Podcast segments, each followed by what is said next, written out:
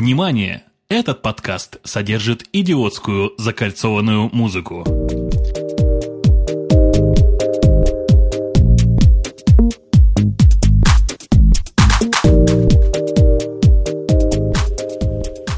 Добрый день, доброго времени суток, 4 августа 2007 года, 46 выпуск подкаста «Радио Ти» сейчас в эфире. В подкасте в нашем участвуют те же, к счастью, и там же, а именно пропавший ненадолго Бобук из Москвы. И никуда не пропадавший Умпутун из Чикаго.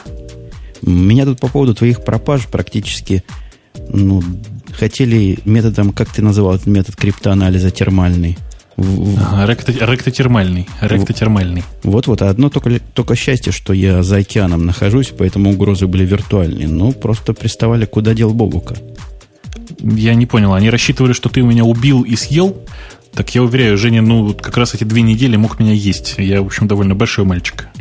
Ну, у меня такого морозильника большого нет. Я еще не настолько заамериканился, чтобы вот для таких, мягко говоря, туш держать холодильники и морозильники. Возвращаемся к темам, хотя тем у нас сегодня такие мало. Серьезные, не очень глубокие, но зато легонькие и простые в обсуждении. Ну, это на самом деле и приятно. Я с удовольствием темы все пролистал перед тем, как начинать. Поговорить, в принципе, есть о чем. Первая тема, она просто какая-то знаковая тема. Меня она сильно возбуждает, мне кажется, она возбудит часть наших слушателей, в том числе – Речь идет о предстоящей, предстоящей в ближайшем будущем. Я вот пытаюсь, замедлил разговор, пытаюсь понять, через сколько дней, через три дня, 7, 7 числа этого месяца, конференцию маковскую, на которой они чего-то этакое обещают показать. Да, и давайте сначала сразу же оговоримся, что, э, дорогие друзья, у нас, конечно, очень много новостей всегда про Apple и про Mac, но это связано не с тем, что мы такие большие фанаты Apple, хотя и с этим тоже, наверное, а в первую очередь с тем, что компания Apple очень активно в последнее время э, пиарится и всячески как-то э, проявляет себя, и поэтому вот новостей так много, ничего с этим не поделаешь. Э, действительно объявляют, что 7 августа будет э, очередной э, Product Presentation, когда будут представлять, скорее всего, новые продукты. Про эти новые продукты официально пока ничего не известно, хотя ходят слухи, что будет наконец-то объявлено о расформировании 17-дюймовой линеечки iMac, и будет представлен, представлена новая красивая линейка iMac. Слухи, слухи, слухи. В общем, пока ничего такого определенного больше нет. Как-то в названии этой конференции где-то и кто-то ссылался на том, что это будет какая-то iMac конференция, или во всяком случае Мэковская конференция, то есть слухи о появлении новых айподов, они, скорее всего, так слухами останутся, и, видимо, через три дня мы узнаем о новой линейке или расширении линейки маков. Тебя, кстати, это радует, как человека, недавно купившего старый iMac, можно сказать. Да я не напрягаюсь по этому поводу. Меня старый iMac вполне устраивает. Я думаю, что я возьму и еще один iMac себе в квартиру, потому что у меня один 17-дюймовый как раз, который давно пора уже куда-то пристроить. Меня гораздо больше интересуют слухи о том, что вместе с новыми iMac появится новая клавиатура от Apple. Потому что старая клавиатура от Apple меня некоторым образом сейчас раздражает своей э, сильной отличностью от ноутбучных клавиатур. Все-таки я половину времени провожу за ноутбуком, и пересаживаться полноформатную клавиатуру с э, вот большой глубиной нажатия довольно тяжело. Да, и я с тобой согласен, она слишком высокая. И я вот тоже много за MacBook сижу, где клавиатура, мне кажется, ну, просто превосходная. Ловлю себя на том, что с клавиатурой макбуковской, практически ноутбуковской, получаю больше удовольствия работая, чем с обычной Apple. Хотя, ну, основного моего Apple, у Power, Power Mac, по-моему, называется вот этот G5, такая как раз беленькая обычная клавиатура. Ты, кстати, видал, какие ужасы люди предполагают по поводу этой клавиатуры? Что это будет просто ноутбучная клавиатура плоская или что? Нет, там были картинки, по-моему, в прошлом подкасте, в котором ты не участвовал, или в позапрошлом, в котором ты таки да участвовал, была изображена какая-то черная клавиатура с какими-то устройствами позиционирования и какими-то устройствами управления прямо на ней. Ну, абсолютно дикая, это с одной стороны. А с другой стороны я видел другую крайность. Тоже на одной из картинок была клавиатура практически плоская. Э, да, я видел оба этих скетча, но мне кажется, что это никакого отношения к официальным каким-то источникам не имеет. Как обычно, очередные слухи, очередные просто ремейки. Люди сами рисуют эти клавиатуры в 3D-шных редакторах. Да, мне тоже кажется, это полет фантазии читателей. и, возможно, слушатели каких-то хай-тек подкастов, возможно, наши слушатели тоже умеют такие фейки рисовать. Кстати, по поводу рисовать, может быть, кто не заметил, из тех, кто на сайт radiot.com не ходит, radio.t через минусик пишется, мы там поменяли лого с одной стороны, а с другой стороны э, рисунок нового лога потребовал некого изменения всего view нашего сайта. Минимального, конечно, но довольно концептуального и, и полного. Как тебе наши изменения? Ну, мне очень, очень нравится новый логотип. Он очень такой концептуально простой, очень э, симпатичный и очень точно отражает, что же мы на самом деле делаем. Делаем Ти вот так вот в воздух. Конечно, да, я такой... Так, я, ти, я бы такой логотип в жизни не нарисовал. Чувство прекрасного в смысле рисования у меня всегда страдало. И тройка по рисованию тоже ни для кого. И слушатели моих других подкастов не секрет. Это Максим с дружественной стороны Украина нам его написал – и буквально подарил безвозмездно, то есть даром. Ну, слава Максиму, вообще я не перестаю удивляться, насколько на личном энтузиазме э, люди делают прекрасные вещи. Если вернуться к нашему событию, которое называется ивентом маковским, так вот, меня сильно возбуждает выход новых iMac. Я тебя не зря провоцировал вопросом, потому что я довольно долго на перепутье, какой же мой следующий большой iMac-то будет – не iMac, а какой Mac большой будет. И, видимо, это будет iMac, и, видимо, будет новый iMac, потому что ну, то, что сейчас есть, чувство моего прекрасного немножко, немножко пинает. У нас дома есть такой 20, 20 дюймов, да, по-моему, в большой модели. Ну, их 20 и 24 у тебя какой? Да, у меня 20 дюймов у моего ребенка. И какой-то он, ну, тинейджерский какой-то у него дизайн. Такое видеть на столе и работать с таким каждый день и целый день меня может и напрягать. То есть тебе не нравится, что он такой немножко в подростковом стиле сделан, ты хочешь более какой-то бизнес-вид, да? Вот-вот. Обещают же они сделать какой-то металлический, э, похожий где-то. Не обещают, слухи во всяком случае об этом ходят. Похожий на дисплей, Cinema дисплей. Вот в этом случае я бы с удовольствием, с удовольствием посмотрел. А посмотрел бы, потому что мой G5 четырехголовый, честно говоря, уже своим шумом достал. Шумит как собака.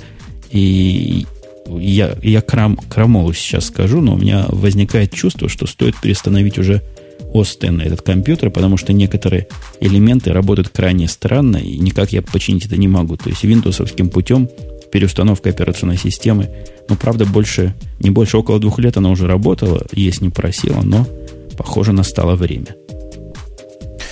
А, меня с этой точки зрения интересует разве что, если вдруг у Apple появятся iMac больше, чем 24 дюйма. Слухи про это тоже ходят, и в такой ситуации я, наверное, с удовольствием бы проапгрейдил свой iMac, в общем, продал бы старый, купил бы новый.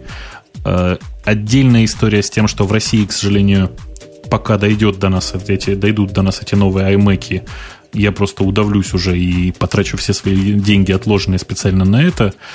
Э, вообще, на самом деле, история с Apple в России очень тяжелая, потому что в России Apple э, продают много таких мелких компаний и пара, наверное, крупных. И все они, не сказать, чтобы удачные. Ну вот, э, хочешь хороший пример? Смотри, я не так давно, нужно было мне поменять клавиатуру на MacBook. Я обзвонил штуки 4 контор, и почти все они предлагали мне оставить ноутбук у них на месяц, то есть оставить ноутбук на месяц, чтобы они заменили мне клавиатуру. Представляешь? Ну, вообще с трудом представляю, как можно месяц без компьютера прожить, который такой маленький, такой любимый. Я так понимаю, ты его тоже везде с собой таскаешь. Ты на работу таскаешь с собой MacBook? Да, я, конечно, таскаю с собой на, на работу MacBook. Хорошо, что в данном случае это был не тот MacBook, который я таскаю с собой сейчас на работу. Э, это MacBook Pro, и, в общем, я его готов был уже доставить где, где-нибудь. Хорошо, что подвернулась под руку совершенно случайно, обнаружил. Есть в Москве такая компания, Mac Solutions называется. Э, заехал туда, мне прямо при мне же ее в течение там, на минут 20, наверное, поменяли. Я, в общем, остался очень доволен. Э, это не реклама ни в коей мере, просто вот имейте в виду, что есть, есть и нормальные компании, просто нужно обзванивать достаточно долго и достаточно хорошо. Кстати, по поводу нормальных компаний и по поводу объявлений и не реклама. У тебя тут какая-то, пока мы в области Apple, у тебя было какое-то сообщение интересное по а, поводу да, Apple. Да, да, да. Вот, к вопросу, к вопросу, да, к вопросу о сообщениях по поводу Apple. Дорогие друзья, я хочу сейчас поставить небольшой эксперимент. У меня есть э, тот самый ноутбук, в котором я недавно сменил клавиатуру. Это э, старенький, ну как относительно старенький, годичной давности, э, на Core Duo 1.84 ГГц э, и 512 мегабайтах MacBook Pro. Я его с удовольствием вам продам. Э, много денег я не хочу, я хочу просто получить за него нормальную реальную цену э, продукта годичной давности. Состояние у него близкое к идеальному. Звоните, пишите, я с удовольствием рассмотрю все предложения и вообще э, заберите у меня это за разумные деньги. К чему я, собственно, все это делаю? Мало того, что мне интересно, смогу ли я продать его с помощью радио T, да? мне еще интересно, какая же аудитория на самом деле нас э, слушает. Может быть, это просто только студенты, может быть, это там люди, которые наоборот только с деньгами и так далее. То есть меня вот интересует просто, какой же набор людей слушает радио Ти. Интересная идея. А я могу предложить со своей стороны. Продавать у меня ничего нету, я вообще продавать ничего не люблю. Но просто отдам бесплатно в хорошие руки. Есть совершенно лишний микрофон. Кто хочет микрофон IT 2020? Валяется уже два года. Я им записывал, наверное, с 20 по 30 подкаст. Автограф, ты автограф обещал, кстати, на ноутбук поставить. Да, конечно. Готов на ноутбук поставить автограф в любом месте, написать там красиво радио Ти, могу даже заказать вам гравировку за отдельные деньги. Так вот, я автограф на микрофон поставить не смогу, потому что он черный, как на него поставить этот самый автограф я не представляю. Ну, кому-нибудь подарил. Меня тут спрашивают, как из Америки. Ну, чего, послал бы обычной почтой взял бы даже на себя почтовые расходы. Просто жалко, вполне пристойный микрофон, а без дела лежит. Да, на самом деле IT2020 это не самый плохой микрофон, прямо скажем. К нему единственное, что нужен все-таки предусилитель. И очень хороший поп-фильтр.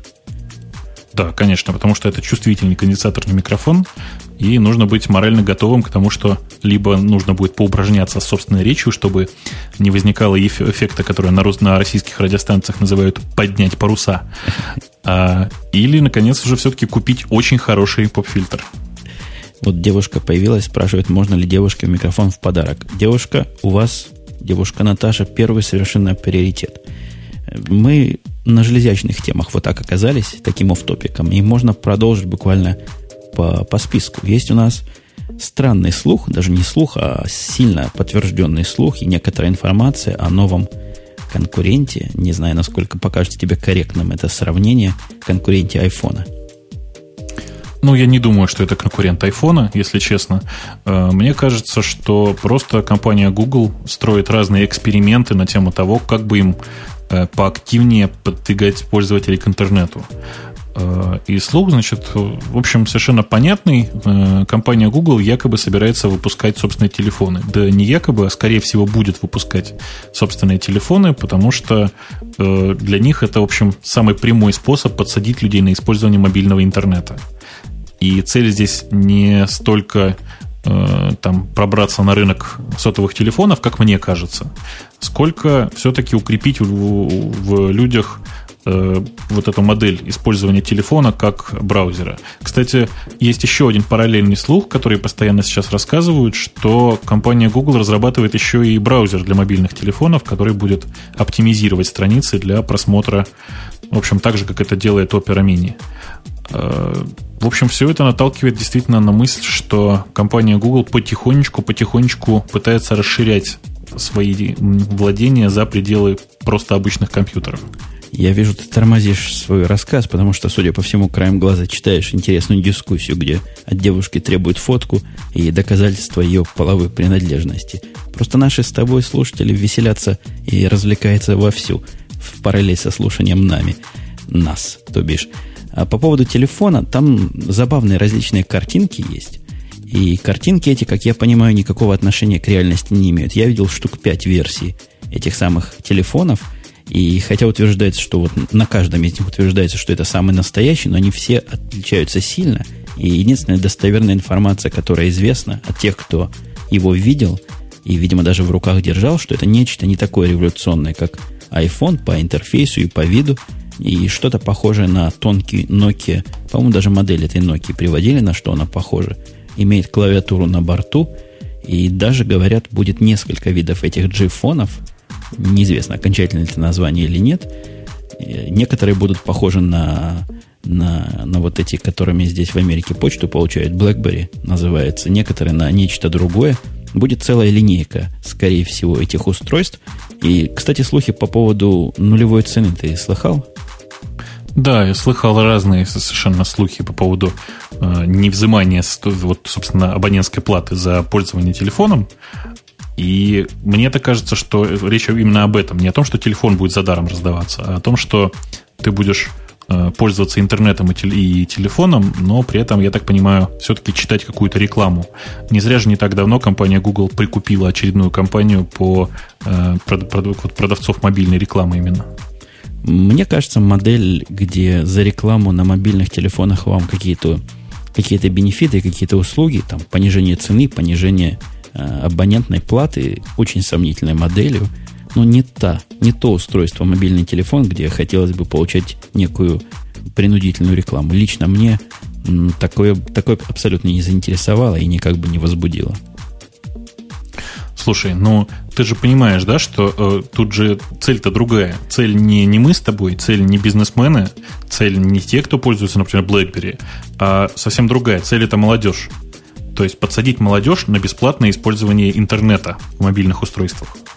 Ну, вообще, молодежь это наша молодежь-то, наша и ваша, всякая молодежь, плавно нас переводит в одну тему, которая там у нас низко-низко по по списку называется «Дети утверждают, что имейл мертв». Мне показалась тема интересная, хотя она уж не такая хай-тековская, но какая-то любопытная и странноватые тенденции, на мой взгляд, показывает. Ну, почему странновато? Знаешь, я склонен вообще с молодежью в данной ситуации согласиться. Потому что э, чем дальше, тем меньше я знаю людей, которые пользуются электронной почтой не по делу, то есть не в бизнес-целях. Э, я вообще практически перестал получать личные письма по почте. Э, люди все приходят ко мне или в ICQ, или в Jabber. Э, и это как-то, в общем, подталкивает действительно людей к тому, чтобы просто отказаться, потому что нормальная, вот нормаль, нормальная такая практика писать друг другу письма, она практически исчезла. Ну, как-то я с тобой не согласен. То ли у нас разные круги общения, но э, количество общения, которое я получаю по почте, я как-то даже, может, я просто стар, суперстар, предпочитаю общение по почте, потому что оно какое-то необязательное. Ну, прислали тебе сообщение, письмо, то бишь. Ответил на него, когда есть время. Не ответил, когда нет времени. Как-то все оно красиво сохраняется. Я про Gmail говорю, хорошо там ищется. И я технически понимаю, что э, XMPP, так называется, по-моему, протокол, над которым Jabber бежит, да? Так да, вот, да, да. Он теоретически может вполне заменить почту.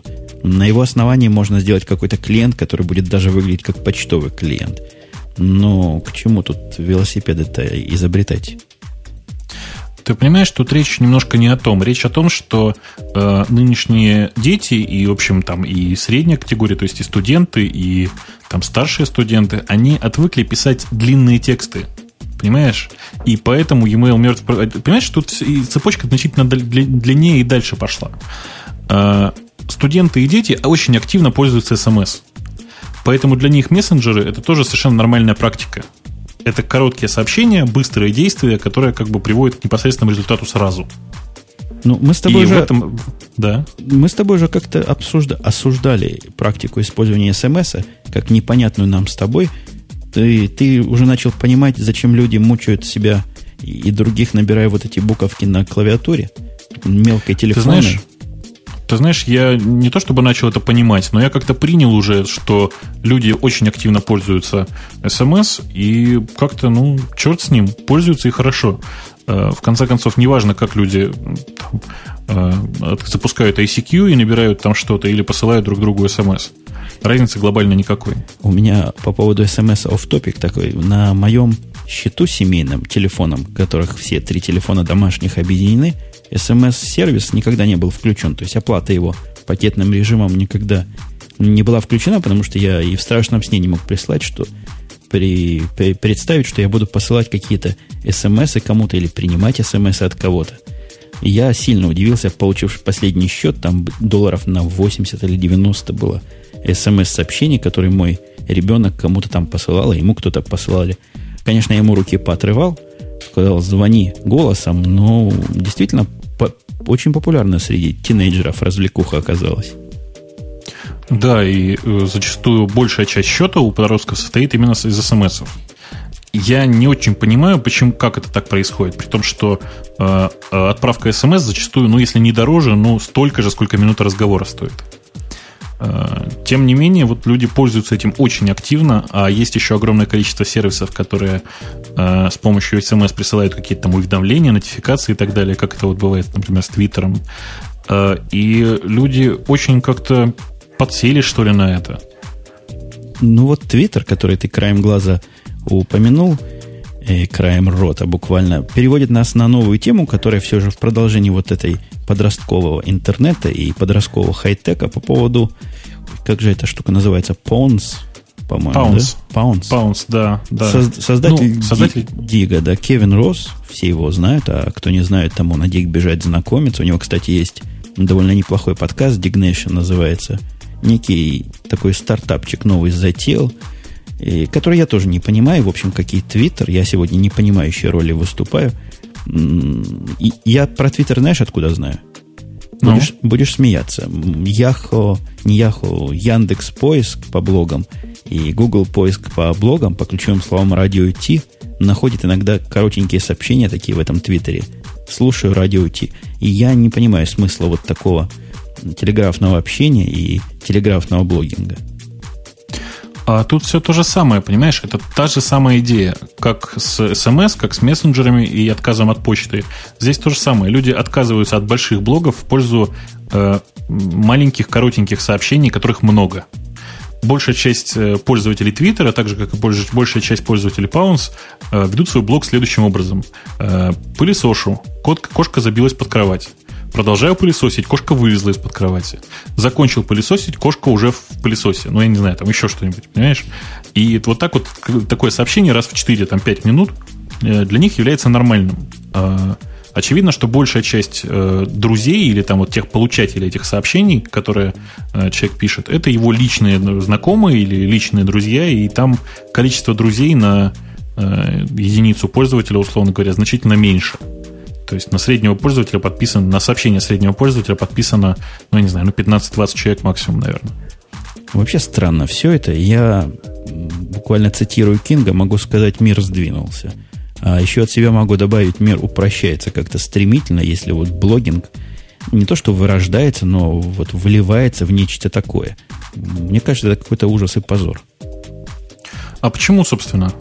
Почему тебе кажется, что это ужас и позор? Люди двигаются в сторону быстрой, в сторону быстроты и мгновенной передачи данных. Почему нет? Э, на самом деле этот самый Twitter, это, ну, я обычно говорю, что это там IRC версия 2.0. То есть это способ э, общаться в группе э, достаточно быстро, при этом логи сохраняются, все сохраняется, и люди, ну, как-то, не знаю, живут как-то в этом. Ну, вообще, особенно смешно нам с тобой говорить о а, лаконичности и оперативности доставки информации нам с тобой, тем двум болтунам, которые не меньше часа каждую неделю э, заполняют уши слушателей. И? Ну, ты вот. думаешь, что мы просто, ну, ну ты, ты пойми, что мы это делаем за час всего лишь. А, час в неделю это, в общем, достаточно такая небольшая цифра. А, можно ведь вспомнить э, огромное количество подкастеров, которые выпускают подкасты там по полчаса там два раза в неделю, по полчаса три раза в неделю. И все считают, что это нормально, так что и мы, в общем, как-то живем. И зачастую нас просят, а давайте еще побольше, давайте еще подольше. Ну да, мы не самые большие болтуны, хотя, конечно, в списке первых, наверное, пяти из них находимся по болтливости. Но вот если возвращаться к этому, к этому новому сервису от создателей Дига, чего в нем такого особенного, что от Твиттера твоего любимого отличается? Ну, там главных-то отличий всего два. Есть возможность э, постить не только просто тексты, да, не только просто коротенькие сообщения, но еще размещать там файлы и ссылки, что, в общем-то, никого не удивляет. Ну, ничего страшного, да, сохранились еще и файлы. А, кроме этого, еще есть возможность сообщить о запланированном тобой событии. А, не то чтобы это какая-то киллер-фича, но мне кажется, что Паунс от э, Твиттера ушел, в общем, недалеко. Э, я не то чтобы активный, но такой периодический пользователь Твиттера.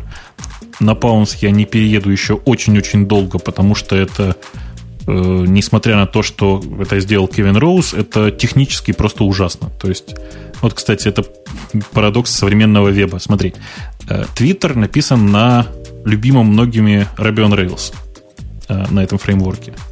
И показывает, с моей точки зрения, несостоятельность Ruby on Rails как э, фреймворка для написания серьезных проектов, потому что практически постоянно Twitter висит.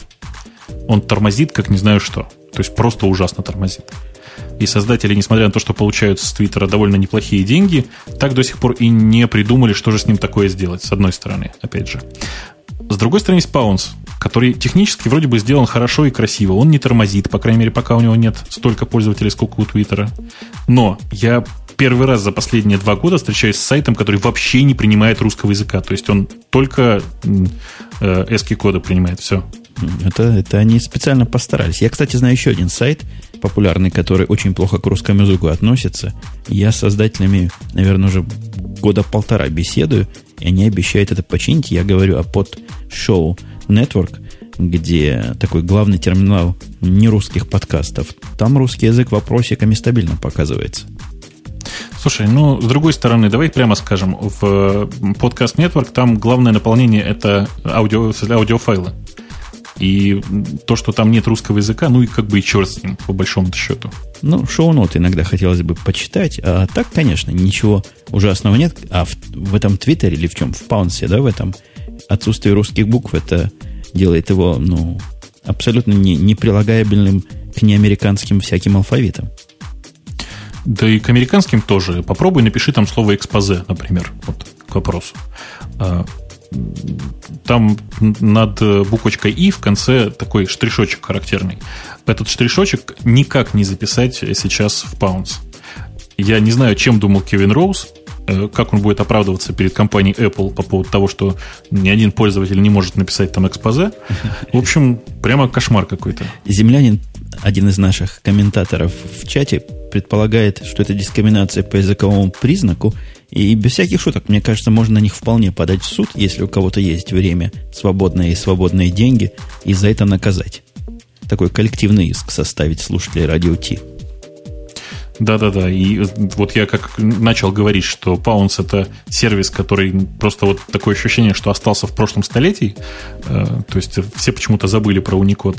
Поэтому предложить просто э, организовать такой, знаешь, фонд э, который будет судиться принципиально с сайтами, которые не поддерживают Unicode. Представляешь, какая красота будет? Не просто судиться, я предлагаю их преследовать. Преследовать по закону и пробить в Конгрессе США такой закон. Кто не в Unicode делает, тому Тут предлагают нам отрубать руки, но не будем руки отрубать, просто ограничимся тюремным заключением. Ну, ты знаешь, с моей точки зрения, человек, который написал сайт, который работает, ну, черт с ним, пусть там, пусть не в Unicode, но хотя бы через Entity передает все вот эти сообщения, да, все не английские символы. А, так вот, человек, который написал сайт, который вот работает так, как работает сейчас Pounce, ему руки, в принципе, можно отрубить и пришить обратно к плечам все-таки, потому что руки у него растут явно откуда-то не оттуда. Поменять местами предлагаешь? Правую на место да, левой? Да, да, да, да. Хорошая идея. Как-то мы с тобой развлекаемся просто как, как, как маленькие. Давай в сторону немножко опять железячных новостей. У нас тут есть целым, целым клином буквально идут, и я всего две оставил подобных новостей. В самом деле их было больше. Какое-то возвращение э, живых мертвецов. Помнишь, был фильм «Иногда они возвращаются»? Это, да, я, да, да. это я говорю про Tablet PC. Ну, а что же удивительно? Мне кажется, что сейчас как раз э, Tablet PC уже могут быть хоть как-то востребованными. Э, просто очевидно, что сама идея Tablet PC, она пришла очень, с одной стороны, вовремя, и э, довольно много этих устройств было выпущено, а с другой стороны, все эти Tablet PC были тяжелыми, неповоротливыми и медленными, как бы сказать, культурней-то угребищами. Их, их основная, единственная практическая ценность была, насколько я понимаю, вот того первого поколения, условно его назовем, для каких-то специалистов, которым нужно ходить и чего-то на экране писать. Но я вот сходу врачей могу представить, которые ходят с Tablet PC, и даже ходили слухи, что где-то какие-то врачи с такими штуками ходят. Кстати, по поводу врачей, я в жизни видел одного врача, ветеринара нашей собаки, который для всего ведения своего, ну вот этого, чего там врачи использует, использовал как раз Tablet PC на приеме. Больше никого не видел, но вот один собачий доктор был. И в практической жизни было, ну, как-то не очень они были полезны. То есть полежать интернет посмотреть можно, но штука тяжелая. На батарейках работает 3 часа. А они там все как с ума посходили, вставляли диски по 20, по 40 гигабайт. Спрашивается, зачем? Нафига, простите, козе баян? А теперь, похоже, взялись за ум. И Dell взялся за ум. И вот еще одна компания, которую я, Татунг, первый раз слышали, компания Wing, Татунг, в общем, какой-то еще один Tablet PC, но Dell, мне кажется, наиболее любопытным при всем моем более чем холодном отношении к Dell. Да, действительно, это Dell пытается представить в очередной раз линейку Latitude. Э, это Latitude XT, собственно говоря. Э, действительно, вот это устройство, о котором мы говорим, оно довольно забавное. Э, это Tablet PC, который имеет там традиционный сейчас уже LED-экран, LED-экран с разрешением 1280 на 800. Это, собственно говоря, тактильный такой же сенситив экран, как и должен быть у всех Tablet PC. Он, понятное дело, сделан с чувствительностью к нажатию, в смысле, с, он реагирует на то, насколько сильно вы нажимаете на перо. Меня это всегда вот очень нравилось в Tablet PC. Понятно, он оснащен Wi-Fi, у него стоит экспресс-карт слот, и, по-моему, все, что нам сейчас про него известно, да? Еще известно, что он, неизвестно, но есть слухи, что он будет поддерживать то ли какой-то WiMAX крутой, и какие-то вайрлесы, ну вот, э, не Edge, а вот следующих поколений. Это сильные, сильные слухи в том, в том смысле, что может быть такой большой iPhone, как бы. Где бы ты ни был, ты остаешься А, я понял. Я понял, про что ты говоришь. Да, ходят слухи, мы с тобой рассказывали про эти слухи, по-моему, э, по поводу одного из деловских ноутбуков, и вот теперь то же самое говорят по поводу э, планшета, что Dell начинает выпускать ноутбуки с поддержкой 3G, то есть с поддержкой э, телефонных сетей вот следующего поколения. Это действительно ужасно интересно, и вообще я бы не отказался от того, чтобы у меня в MacBook был слот под, собственно, там, карточку SIM, и чтобы он мог нормально ходить в интернет через, через эту SIM-карту, я был бы просто очень доволен. Но я как живой э, бывший владелец Tablet PC, тут, кстати, спрашивали, что за Tablet PC, ну, и сами себе отвечают слушатели, это действительно большой такой, относительно большой Pocket PC, который представляет собой от 8, самый большой от 12 дюймов видел экран, и все, клавиатуры нет. Бывают некоторые варианты с клавиатурой раскладушкой, но это некие выкидыши технологии – по, по определению это просто экран сенсорный, по которому вы вводите специальной ручкой. Именно только ручкой этой можно водить во всех тех, о которых я знаю. Э, ручка такая, особая ручка, потеряли ее, придется новую покупать. Пальцем в него тыкать никак не получается. Так вот, меня что не устраивало в моем таблет PC, у меня был компаковский, самый-самый первый, по-моему, из тех, который вышел, это Windows. Не потому что я Windows так не люблю, а потому что Windows явно избыточная система для такого устройства. То есть ты считаешь, что там должна быть не настольная версия Windows, а Windows CE, да? Либо Windows CE, либо что-то такое специальное, но что-то явно заточенное под характер именно э, таблетовский характер. Но к чему мне вот эти старты, нажимать все эти навигации сложные, какие-то ярлыки на десктопе? Оно все не для того сделано. И я на этой штуке работать не собираюсь. Мне она нужна, и, наверное, основной массе людей для очень узкого круга вполне понятных и предсказуемых задач. Я бы вот не отказался от э, Tablet PC, на котором стоит операционная система, которая стоит в Nokia 770 или Nokia N800. Там называется Maemo. А я бы не отказался поставить на него то, что стоит на айфоне. Тоже было бы вполне в тему. Ну, это прямо вот мечта была бы, да. Поставить туда вот такую урезанную версию OS X, или там не OS X, а что-то такое, которое имитирует работу вот э, именно этого. Э, там, пожалуй, из приложений-то нужно э, текстовый процессор, самый простой, э, рисовалку и браузер. По-моему, больше ничего не надо. Ну, даже текстовый процессор, по-моему, сильно. Какую-нибудь открывалку и смотрелку файлов, потому что ну, работать да, да, да, да, конечно. Конечно, конечно, смотрелку в первую очередь. Да, абсолютно согласен. А и все вот это, все это роскошество убрать. Э, меня это еще на одну тему двигает. Я пытаюсь сразу на несколько. У меня такой произошел бренч в голове. Я пытаюсь выбрать, на какую тему это меня сильнее двигает. А на тебя, тебя на какую тему это двигает сильнее все, что мы говорим? Э, я вот думаю, думаю, мне кажется, что я-то двигаюсь опять в сторону э, любимого мною Apple и истории про Vista и Apple. Хотя у тебя, наверное, другие представления об этом, о том, о чем сейчас поговорить. Ну, вообще у меня тоже был это один из вариантов. Второй вариант по конкурентности с ней был дворок. Э, тоже ничего тема. Давай как-нибудь попробуем объединить, что ли.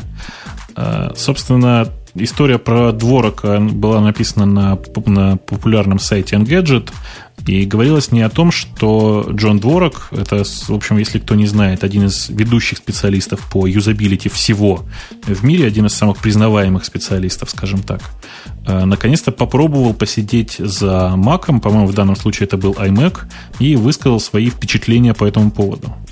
Ну вот я бы его таким признаваемым специалистом бы, я бы его не называл. По-моему, довольно гнусный тип, нудится, все время нудится. Он довольно часто участвует в записи конкурирующего радиотипа подкаста, Твит называется, и какой-то довольно, довольно нудный тип. Все время наезжает, причем ему для наездов абсолютно не нужно никакой материальной базы. У него есть мнение, я ценю людей, у которых есть мнение, но очень часто он не может объяснить базу своего мнения. Ты понимаешь, это общая проблема всех юзабилистов, потому что зачастую они не могут объяснить, почему считают именно так. Я, в общем, с многими, со многими специалистами по юзабилити общался, и у всех у них это общая черта. Ничего с ним не, не поделаешь, собственно. Остается либо верить ему, либо не верить. А, тем не менее, собственно, дворок, двороку-то, в общем-то, ведь Макус понравился. Я так понял, что он э, по по прихоти судьбы оказался в течение последних полулет, полугода в коллективе, где народ-то в основном на правильных операционных системах работает, то бишь на OS X. И как-то его все это вынудило тоже попробовать первый раз вроде бы в жизни OS X, и он пришел к выводу, ну, он вначале говорит по своей гнусности, что не такая уж и плохая эта система, не такой уж это плохой компьютер, как он ожидал. Потом, правда, он развивает мысль и довольно, в общем, полно и явно хвалит X, хотя во фразах вполне себе осторожных о том, что да, действительно, на X все работает быстро, но еще бы там не работать быстро, не надо антивирусов запускать. То есть хвалит он его со всех сторон, и где бы он его ругал, я даже и не заметил. Э, собственно, он ничего такого серьезного по этому поводу не говорил, э, в смысле, что ругательного, но вспоминается история с ним же и айфоном, собственно, который упоминается здесь на Engadget, когда, э, в общем, Дворок крайне негативно отнесся к выпуску айфона и предложил в не самых приятных тонах засунуть его компании Apple куда-нибудь поглубже. Он, мы тут немножко с тобой оговорились или заговорились. Он, в общем, не про OS X говорил, а он говорил про Mac. Он утверждает, Но что он Mac... говорил про систему в целом, конечно же. Да-да, он утверждает, что Маки хорошие тихие компьютеры. И вот один из ну, один, одно из достоинств, которое он приводит, я с ним 100% согласен. Он говорит, что тесты он не делал, и тесты, скорее всего, показали бы схожую производительность при схожих процессорах – но субъективно Mac работает как-то живее, реактивнее и приятнее. Вот с этим я с ним на 200% рука об руку. Ты знаешь, это во многом связано с э, той идеологией, которую компания Apple продвигает в Macах. Потому что э, тоже вот в Apple собралось огромное количество людей, которые хорошо понимают, что нужно людям. А людям нужно, чтобы производилось впечатление. Им не важно, насколько быстро на самом деле все работает. И важно, чтобы максимально быстро компьютер реагировал на то, что они делают. И вот этого у macOS X не отнять никогда. Это вот был гигантский скачок между э, macOS Classic и macOS X. Когда я первый раз поставил э, OS X, я понял, насколько же быстро компьютер реагирует на то, что я делаю. Я ни разу не видел, например, характерного для Classic или для Windows э, э, такого положения, при котором я набираю что-то на клавиатуре, а текст на клавиатуре набирается медленно. Понимаешь? Понимаю. И я тебя понимаю, я тебя поддерживаю, но вот большинство пользователей операционных систем нам с тобой скажут решительное фе. Это я клоню к той теме, что Vista по росту своей аудитории сильно обгоняет OS X и Apple, которые, как говорят эти комментаторы, стагнируют в своей маленькой нише. Ого, маленькая ниша. 6% продаж по USA. Очень маленькая ниша. Э, я просто давно хочу сказать пользователям, которые пишут вот такие вот э, сообщения насчет того, что Vista, мол, растет, а Mac, э, точнее, Vista растет, как это сказать, квадратично по отношению к Mac, к Mac OS X в смысле. Это же очень простая история. Пользователь Vista в массе своей это те, кто мигрировал с XP на Vista. То есть общая масса пользователей Windows остается такой же, а Mac по-прежнему потихонечку растет, несмотря на то, что это альтернативная операционная система. И вот по нынешним данным 5,6% продаж э, хардвера компьютерного, в смысле э, компьютерных систем в Штатах, это уже, в общем, компания Apple. Это гигантская цифра, 5,6% за квартал. Э, просто гигантская цифра, на мой взгляд, потому что там в общем, это, по-моему, они, по-моему, четвертые сейчас по количеству продаж. И действительно на фоне Dell, с которым довольно сложно конкурировать по ценам, и мне кажется, что это просто что-то гигантское. Ну, кроме того, что Vista это, видимо, апгрейд существующих операционных систем, и, видимо, такой дефолт установка любых не Apple компьютеров, есть еще сильный источник роста его популярности, а это именно корпорации, которые потихоньку уже начинают на Висту переходить и одна большая корпорация может сильно тут статистику поменять. А если 2, 3, 10, 100 переходят, а они такие переходят, я вижу по нашим заказчикам, то это, конечно, цифры поменяет. Не знаю, говорит ли это о чем-то объективно. О чем-то, наверное, говорит. Все-таки Vista, на Vista переходят все-таки, а не меняют парк на Apple компьютеры. Ты знаешь, я хорошо понимаю, в чем причина перехода на Висту корпораций. Дело в том, что они закупают новое оборудование, а оно уже с Вистой. А поддерживать две операционных системы одновременно довольно тяжело.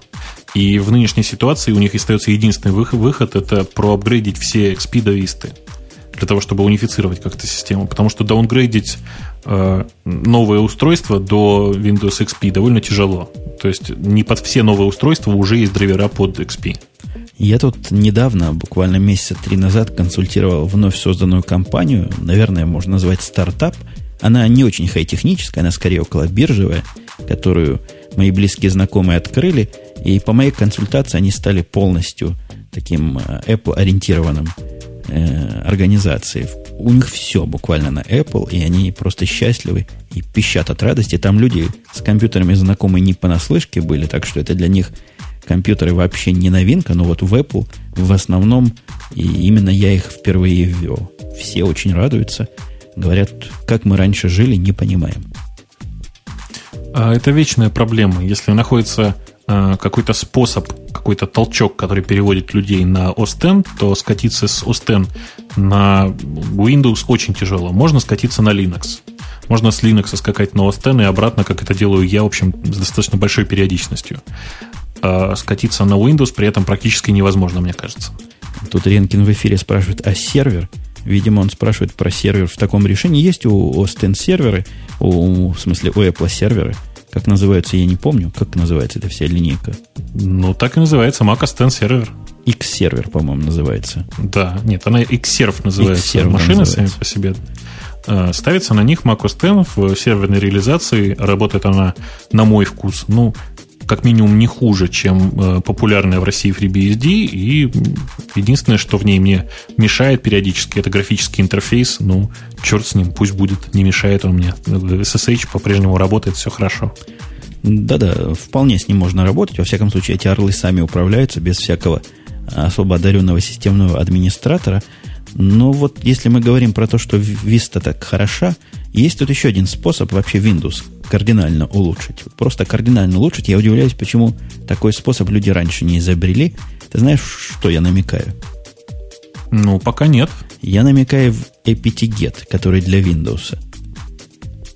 А, я слабо представляю, как, как понимаешь?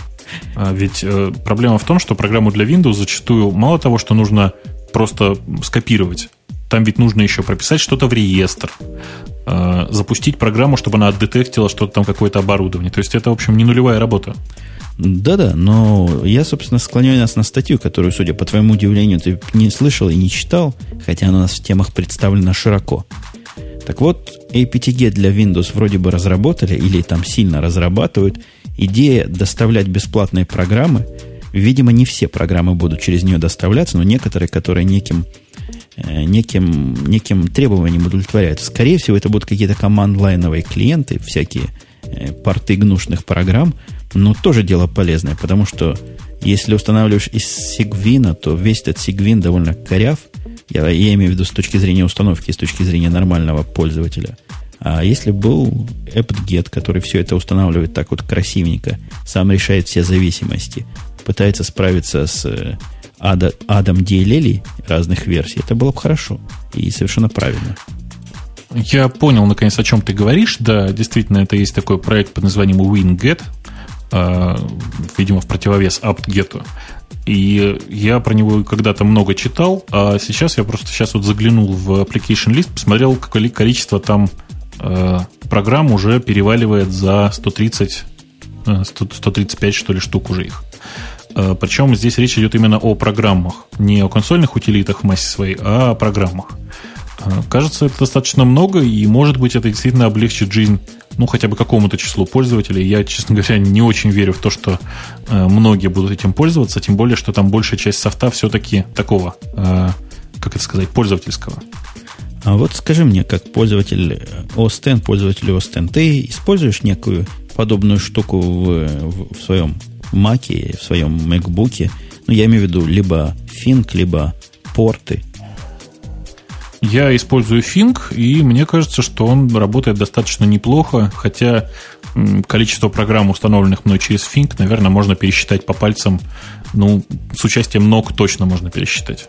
Я не помню, чем меня Fink утомил, но чем-то он меня утомил. Я, в конце концов, ушел на Darwin порты, такая более FreeBSD-шная, насколько я понимаю, схема установки. Вполне работает, масса всего там есть. Хотя я с тобой тут э, тремя руками за. У меня тоже, наверное, штук 10 программ стоит э, из, из этих портов. Ну, может, там SVN и еще чего-то такое специальное для работы. А так все остальное вроде бы находится э, в более-менее нативном виде.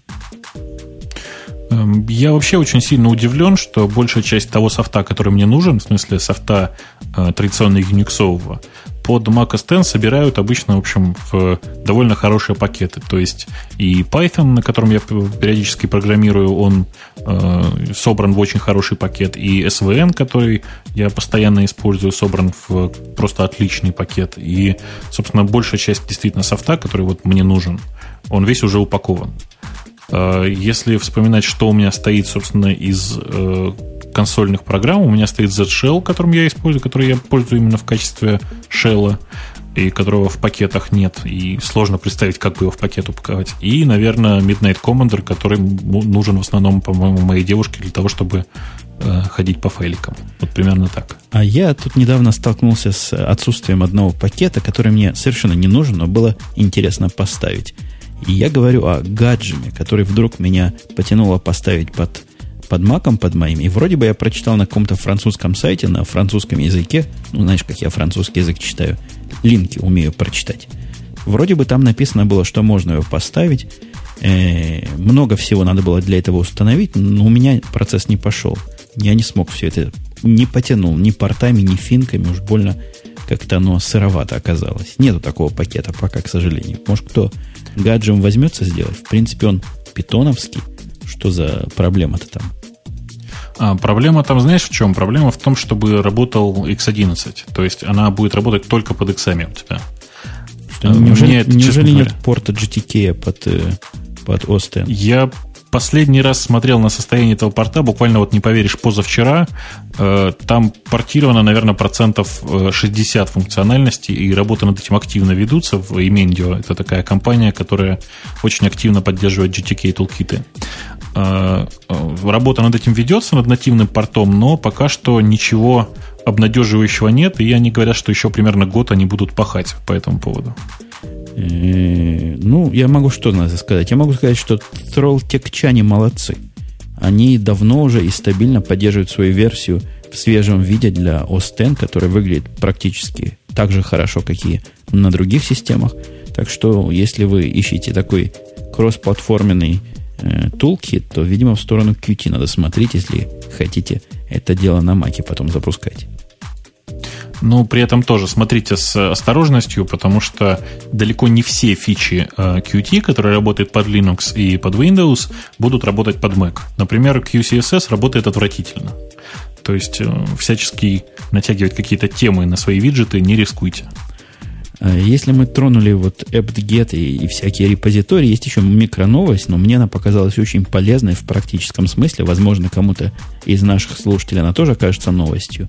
Для Enterprise Linux от Red Hat, который, по-моему, несомненный лидер рынка корпоративных решений, проект Fedora Linux официально открыл э, специальный репозиторий тех пакетов, которые полезны и нужны в жизни, но которых нет в базовой поставке Red Hat Enterprise Linux. Да, и вообще это было очень такое э, интересное решение. Сначала компания Red Hat официально отпустила руки, что называется, от от проекта Fedora. То есть сказала, ребята, теперь вы сами, мы вам немножко денег будем давать, но э, развивайтесь как комьюнити-проект. А после этого проект Fedora решил, что нужно поддержать и Red Hat тоже, и сделали вот такой замечательный репозиторий. Э, в репозитории полезные программы есть, но меня немножко пугает – я не знаю, как ты, но я побаиваюсь комьюнити, поддерживаемые репозитории подключать к настоящим серверам. Ты тоже параноик в этом смысле? Я в этом отношении тоже параноик, но ты бы посмотрел на это, на это самое комьюнити. Это комьюнити на 80% состоит из пользователей с адресами redhat.com. То есть я хорошо понимаю, что это на самом деле те же самые сотрудники, просто делают они это в свободное от работы время. Э, я вообще целиком всегда поддерживаю вот такие вот ситуации, когда пользователи компании... У нас, знаешь, очень смешная ситуация, кстати, вот пока не забыл, расскажу. У нас э, э, довольно часто, ну, я не знаю, у вас наверняка тоже есть, внутри компании есть э, Mirror для Ubuntu, для Red Hat, для Fedora, для Debian, для FreeBSD. В общем, у нас для всего были свои, соответственно, свой Mirror стоял. Э, чтобы просто не тянуть это все из интернета, а просто по-быстрому из локальной сети, в общем, по гигабитному каналу получить все пакетики необходимые.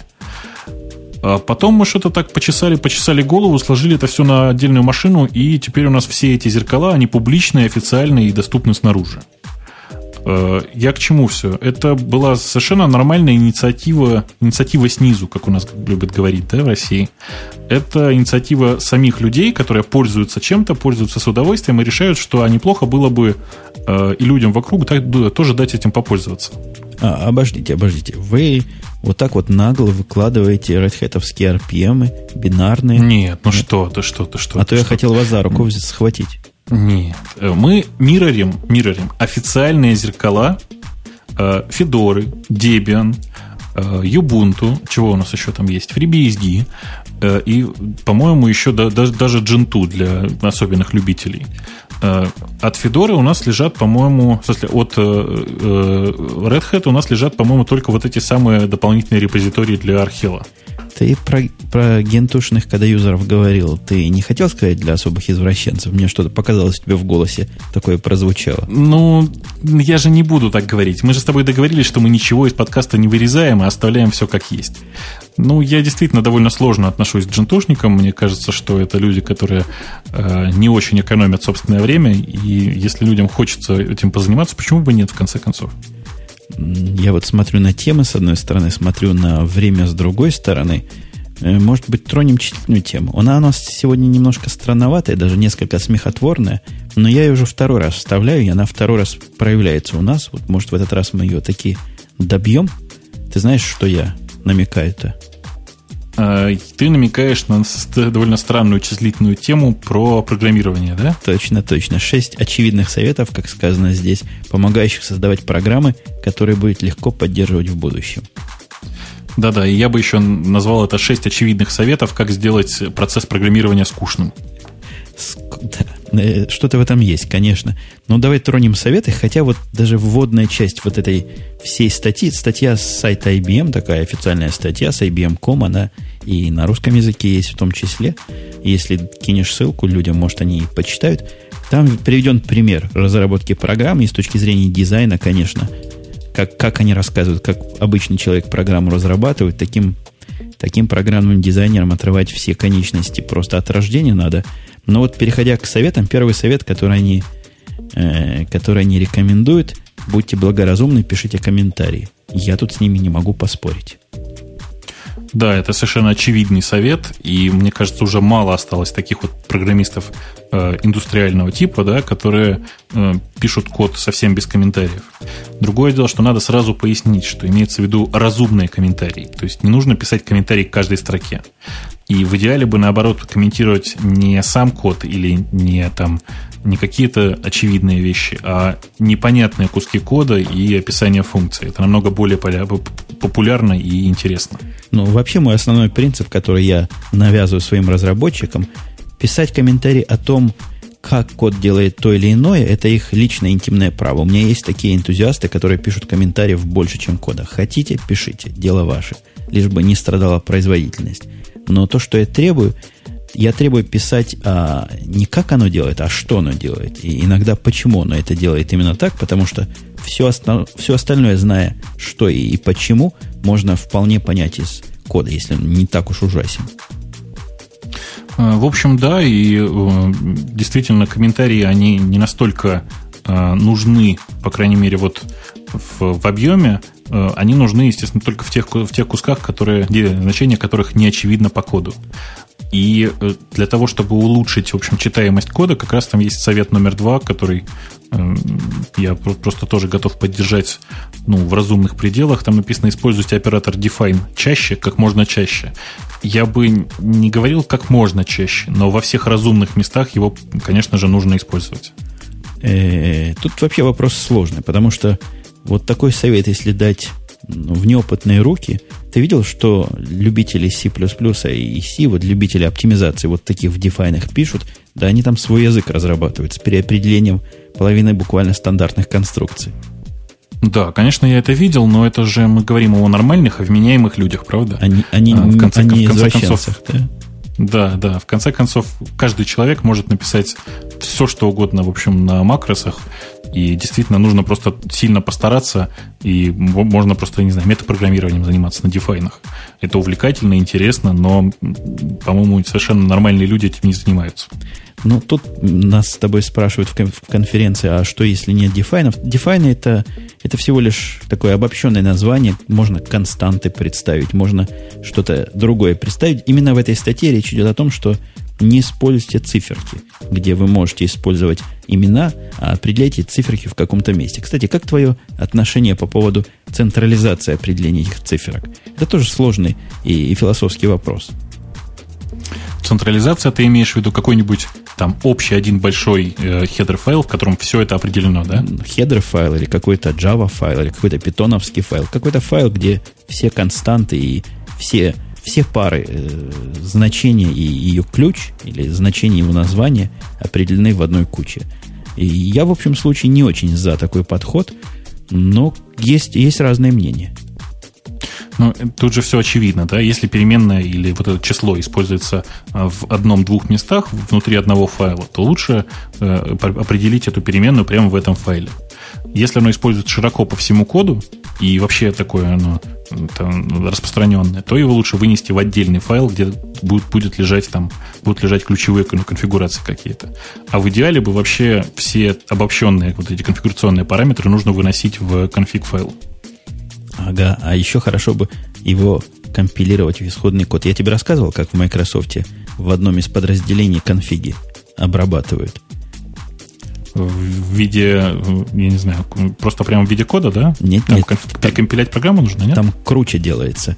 Мне понравился подход своей необычностью и странностью. Они пишут XML довольно сложно руками, где все конфигурационные параметры.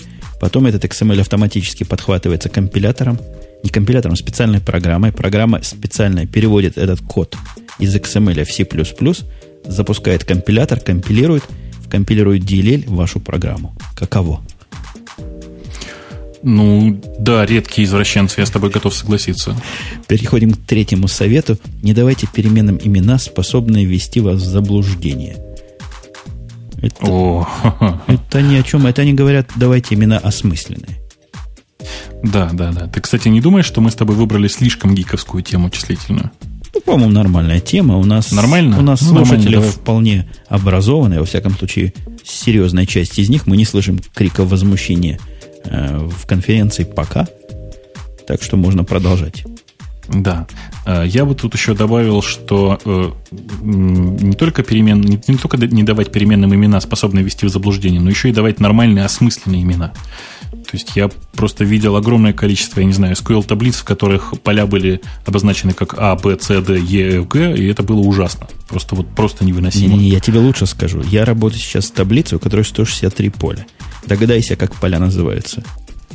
163, я думаю, А1, э, там А2, А3, Б1, Б2, Б3, нет? Хуже. Field 1, Field 2, Field 3 и так до 163. А, отлично, отлично, отлично. Ох.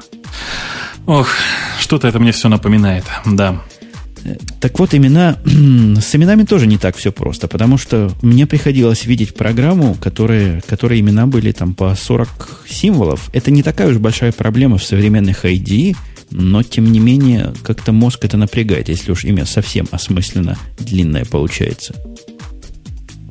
Да, и я бы говорил вообще, что нужно там максимально сокращать э, э, имена переменных, тем не менее оставляя их читаемыми. А если вам нужно передать какой-то особенный смысл, или вы пишете на немецком языке, где, в общем, слова довольно длинными получаются, то неплохо бы их добавить как раз в комментарии. А бывают языки, где можно писать конструкции на немецком языке? Хендехох, например. Ну, имена переменных-то, по-моему, вполне себе. Слушай, функция под именем Хендехох. Отлично, отлично. По поводу того, что имена должны быть какие-то осмысленные, э, особенно те имена, которые не являются индексами массива, я, например, в массивах I и J вовсю использую. Я думаю, и ты тоже, особенно в локальных таких форцах в каких-то. И в этом греха никакого не вижу.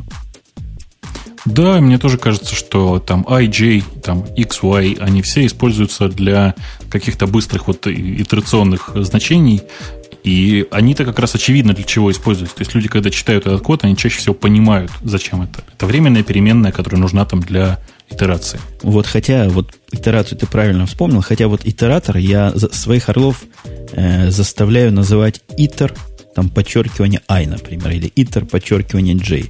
Какая-то такая традиция, я уж не помню, откуда она пошла, но так я завел и, и сам тоже этим делу поддерживаю. По-моему, это C++ пошло, где итератор был неким таким особым, особой сущностью, а не просто э, объектом, как в Java, который ничем э, другим не отличается. Но это сложный довольно, э, довольно сложный момент, поэтому я предлагаю к совету номер четвертому перейти. Он меня вызывает, вызывает улыбку. У тебя он не вызывает истерический смех? Ты знаешь, у меня это вызывает истерический смех еще по одной причине. Э, собственно, совет номер четыре звучит так. Проверяйте свою программу на наличие ошибок. Вы ведь делаете ошибки. Да-да, именно вы. Э, конечно же, мы делаем ошибки и делаем их вообще постоянно, систематически, так же, как авторы этой статьи. Скажи, вот первый же пример кода, который там приведен, ты там ошибку видишь? Пытаюсь. Просто нормальную ошибку. Видишь, нет? Может, я тупой? Ну... А ты посмотри, как void написано. а какой это язык? Это подразумевается это C++, C++, конечно. Ну да. да. Это, это, это не их ошибка, это ошибка, видимо, программы, которая корректирует Word, который первую букву понимает как, как большую. Э, тем не менее, в общем, э, в этой статье две замечательных ошибки. Прямо вот в этом абзаце, прямо в коде ужасает. Ужасает. Поэтому, действительно, дорогие друзья, проверяйте свою программу на наличие ошибок. Э, сейчас еще нынешняя манера программирования подразумевает, например, написать тесты на свои функции. Это тоже увлекательно, по крайней мере, первые два-три раза. И позволяет вычленить довольно большое количество ошибок.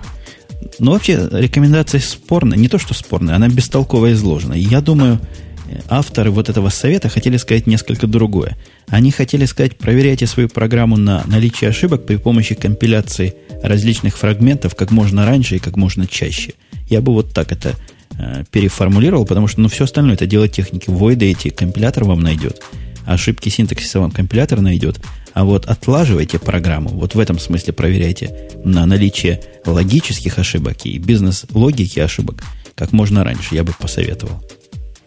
Ты знаешь, нынешние компиляторы, в общем, находят и предупреждают о таком количестве разных э, типовых ошибок программистов, что я бы предлагал вообще компиляторы запускать постоянно. Больше того, у меня-то так и происходит. Если меня вдруг что-то то, то торкает написать на C++, то у меня при сохранении файла автоматически вызывается компилятор, и он показывает сообщения об ошибках, все, которые необходимы.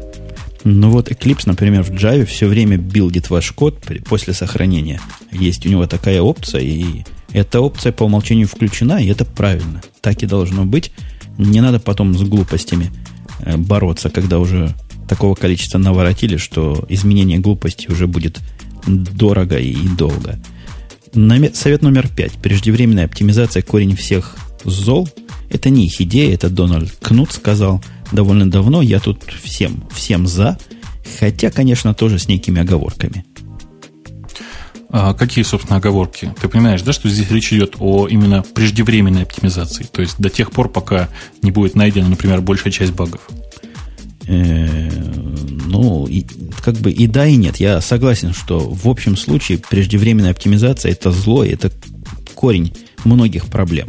Но есть очень специальные области и очень особые области, где оптимизация должна быть заложена в дизайн. И оптимизация должна быть предусмотрена еще до начала программирования. То есть настолько преждевременно, что даже Кнут бы бедный, я не знаю, как бы это одобрил. У нас такие задачи есть. я думаю, ты представляешь, о каком типе задач я говорю. Да, конечно, есть огромное количество задач, которые подразумевают, что полученный результат будет работать с максимально возможной производительностью. А, собственно, даже в таких программах зачастую нужно сначала написать прототип, который работает хотя бы как-то, и потом постепенно его оптимизировать. Другое дело, что, ну, конечно, это должны делать люди, которые с самого начала понимают, где могут быть затыки в э, том или ином месте. Я обычно рассказываю страшную историю, как однажды с одним э, программистом в Яндексе мы прооптимизировали его код, э, повысив производительность более чем в тысячу раз. Ну, была там маленькая затычка в программе которую в свое время оставили с целью дальнейшего улучшения, ну и, как обычно, забыли убрать. Э, тысяча раз это, в общем, вполне себе достижимая цифра, как выяснилось. Ну, да, если программу можно улучшить в тысячу раз, то либо что-то с дизайном было конкретно не то, либо в процессе имплементации были сделаны э, некие либо слишком общие вещи, либо слишком концептуальные и сложные вещи. И это нас к совету последнему – на сегодня номер шестом приводит «Не умничайте».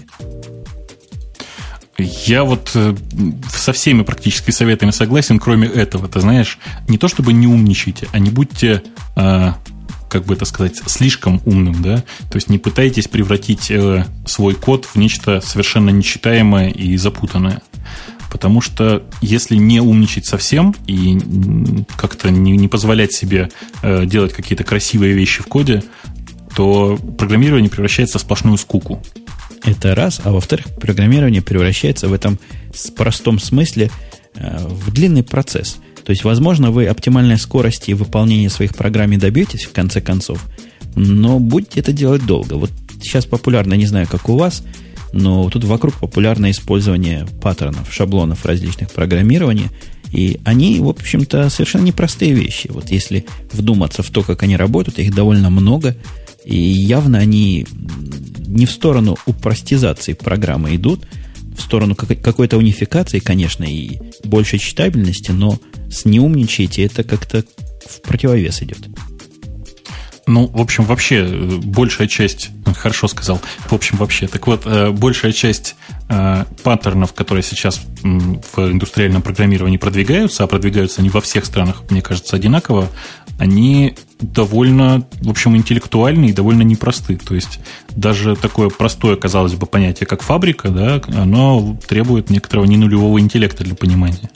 А уж то, что написано здесь в статье, когда говорится, что если ваш э, код на C э, требует понимания раз, различий между выражениями там, i++ и ++i, э, то это слишком сложный код. Ну, я вот не могу с этим согласиться. У меня в топик по поводу паттернов и сужения сознания. Тут это нам, нам пишут в конференцию, что паттерны сужают сознание. Такая спорная, на мой взгляд, гипотеза. Ко мне приходил один то ли китаец, то ли какой-то малазиец, ну вот оттуда-то, откуда-то, из далекого, с далекого востока. И он гордо сказал, что он отлично знает паттерны. Я предложил ему написать, как бы он реализовал singleton. Он попросил пойти подумать и ушел. Ушел, ушел, ушел, через два часа пришел с вариантом кода. Он два часа думал, как этот singleton на чем-нибудь написать. То, что написал, оно было ужасно, конечно, но вот такой вот уровень понимания имплементации этих самых паттернов. Э, для тех, кто не слишком понимает, что такое паттерн и что такое singleton, э, просто давайте договоримся, что singleton это такой паттерн, который, ну, один из максимально простых, да, то есть это такая э, идея, которая для большинства программистов совершенно очевидна. Наверное, имплементация простого, но рабочего синглтона от 3 до 5 строк, да, будет? Ну, мне кажется, строчек 5, да. Ну, вот такое вот встречается. То есть, э, это подтверждает вот то, что мы про Твиттер говорили до этого. Мир, мир упрощается и сдвигается. Ну, я не думаю. Ты знаешь, у меня в, в компании работает такое количество программистов, которые способны написать э, синглтон по памяти, просто продиктовав текст э, без единой ошибки, что я не думаю, что мир упрощается. Просто мир расслаивается. Есть люди, которые э, думают мало и думают плохо, а есть люди, которые думают быстро и хорошо, и плохо или, или хорошо то, что люди так расслаиваются, это не нам с тобой пока судить, мне кажется. Была у нас на сегодня такая шикарная тема, такая флемообразующая. Но мы и так много флейма сегодня наговорили по поводу Перла, который здесь называют Pearl. Э, тема была Pearl мертв. И не тронем ее сегодня, может, оставим в загашнике разговор о том, мертв ли Pearl или нет. Э, мы комментарии с тобой собираемся вообще трогать. А, если время у нас есть, давай попробуем по ним пройтись. Ну, время нам не жалко, нам подкаст не монтировать, сольем. Люди несчастные выкачивают весь этот, э, с позволения сказать, разговор. Давай посмотрим. Комментарии за две недели накопились, поэтому как-то грешно их не тронуть. Ты их открываешь? Я открываю темы для, темы для номера 46, и в нем 57 комментариев. Да-да, это именно оно. Второй комментарий сверху от Син, Synapse. Synapse, наверное, называет себя слушатель. Он утверждает и совершенно справедливо дает линк о том, что Skype Limited провил, провинилась в нарушении GPL, используя Linux в своем железном Voice over IP телефоне. Не в программе Skype, а именно в телефоне. Их Мюнхене да, суд да. уличил. Э, собственно, я знаю некоторые подробности этой истории. Сама компания Skype там совершенно ни при чем. Э, обвиняются производители этого самого VoIP-телефона э, в том, что они не выложили тот Linux, который используется в этом телефоне. Но мне кажется, ничего страшного, в общем, произойти не могло. Очевидно, что как только компания выложила все исходные тексты, всякое проявление давления GPL, в общем, прекратило свое существование. Да, я не знаю, что про эту тему сказать. У меня таких э, данных нет, я вообще про это ничего не знаю. Но будем считать, что ты ее осветил. И след... тут наши слушатели занимаются само... самопоеданием, самоеды какие-то. В основном комментарии все отрицательные, то есть друг друга минусуют. Ну вот идем, идем вниз. Microsoft готовит, лисой говорит, Microsoft готовит аналог службы Google Analytics. И дает ссылочку на статью. А, пока что это все-таки в первую очередь слухи. Э, ходят действительно слухи о том, что компания э, Microsoft собирается выпустить э, вот этот самый сервис аналогичный Google Analytics, но с совершенно непроизносимым названием. Я, в общем, думаю, что вполне себе это возможно, никакой проблемы здесь нет, и конкуренция, которая будет создана, если она будет создана, пойдет только на пользу и Google, и Microsoft. Они еще это дело, насколько я вижу из коротенького сообщения собираются привязать к демографическим данным пользователя, которые будут браться из Life ID посетителей. То есть еще вот так вглубь и, и вширь все это дело продвигать. Но они базируются на той идее, что у всякого нормального человека Life ID, конечно, есть. Как, как же без Life ID, если пользователь-то майкрософтовский. Посмотрим, что за служба получится. У Google Google Analytics мне показался очень удачным, как первая версия, так и вторая огромное количество данных и огромное количество возможностей, которые я даже еще и руки не доходят использовать, потому что монетизация наших с тобой проектов на совершенно э, плинтусовском уровне, а Google Analytics как раз в сторону проектов сильно направленные, которые такие приносят деньги. Э, в общем, да, и на самом деле практически к этой же теме, сейчас вот перематывая вниз, э, на Диге заменили рекламу Google на Microsoft. Видел уже, да? Не видел уже. Статью видел, а вот рекламу не видел. У меня там реклама отрезается, я так скромно скажу. Ты ее чем отрезаешь, кстати, пока я не забыл? А, вот этим блок, блокером и, и как движок для скриптов, как называется для Firefox такой? Гризманки. Да, и Гризманки. Гриз, гризманки, ага. А, на самом деле тема очень странная и очень спорная. Ходят слухи, что Dig заменит рекламу э, Google на Microsoft на своем сайте. Пока сейчас показывается реклама от Google, ну, по крайней мере, вот прямо сейчас я ничего сказать не могу по поводу там, того, показывалась ли реклама Microsoft или нет. Э, собственно, это нормальный, по-моему, шаг совершенно, потому что если Microsoft может предложить э, порталу больше, то зачем пользоваться движком от Google, в конце концов? Мы про AdSense говорим, да, видимо, и какой-то альтернативный да, вариант да, от да, Microsoft. Да, да. Кстати, кстати, по поводу AdSense. Тебя, тебе не кажется, что AdSense на русском языке какое-то полнейшее убожество с точки зрения релевантности э, контента и рекламы, которую они туда подставляют? Э, ну, понимаешь, Google, в конце концов, компания, которая с русским языком практически не работает.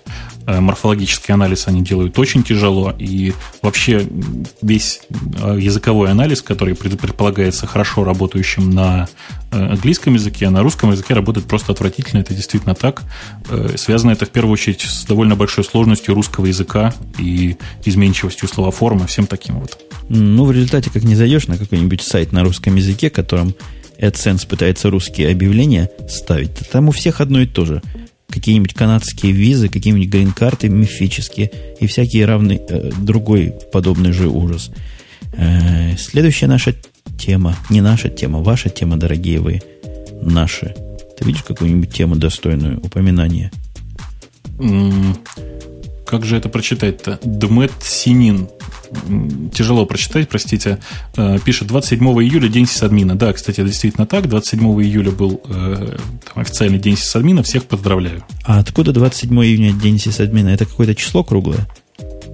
А, я, честно говоря, вот не знаю, откуда 27 число день сисадмина, но, тем не менее, этот вот по-любому так, это действительно популярная такая дата. И я помню, были какие-то слухи о том, что 255 день в году должен быть э, праздником то ли программистов, то ли сисадминов. А вот апрель вряд ли 255. Кто-нибудь знает из наших, собственно, в чем там собака порылась и какая предыстория? А, я, честно говоря, не знаю. Вот пользователи наши говорят, по-моему, 256 день в году. Ну, это может быть, но мне кажется, что это ближе к осени должно быть, нет? Как нам с тобой трудно 16-летние числа на годичную систему наложить. А почему 256 считается круглой? Ну, 100, по-моему, не такая круглая цифра, как FF. Мне FF больше нравится. А, ну, черт его знает. Вот, может быть, там как-то э, людям ближе десятичная система исчисления? Ну, ну, ну, может быть. 13 сентября 256 день в году, а последняя пятница июня или июля, это как раз день июля, день сисадмина. Непонятно. Осталось все это еще загадкой, и мне кажется, этой загадкой можно наш более чем часовой более чем час 17 выпуск двигать к концу. Я надеюсь, никто особо не будет против, а если будете против, вы все равно ничего сделать не можете, как ты со мной, коллега Бобок, который в этом подкасте, я вам напомню, появился, и я надеюсь, никуда от нас не денется. Так ты со мной согласен? Я с тобой совершенно согласен. Пора завязывать. В конце концов, сколько можно болтать. Еще намереваются наши замечательные слушатели устроить автопати. Эм, давайте уже потихонечку действительно прощаться. Всем пока.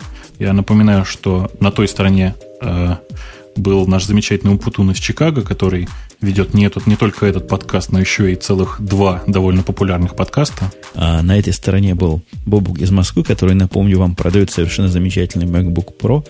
И мы с вами, конечно, услышимся на следующих выходных. До новых встреч. Пока. Пока.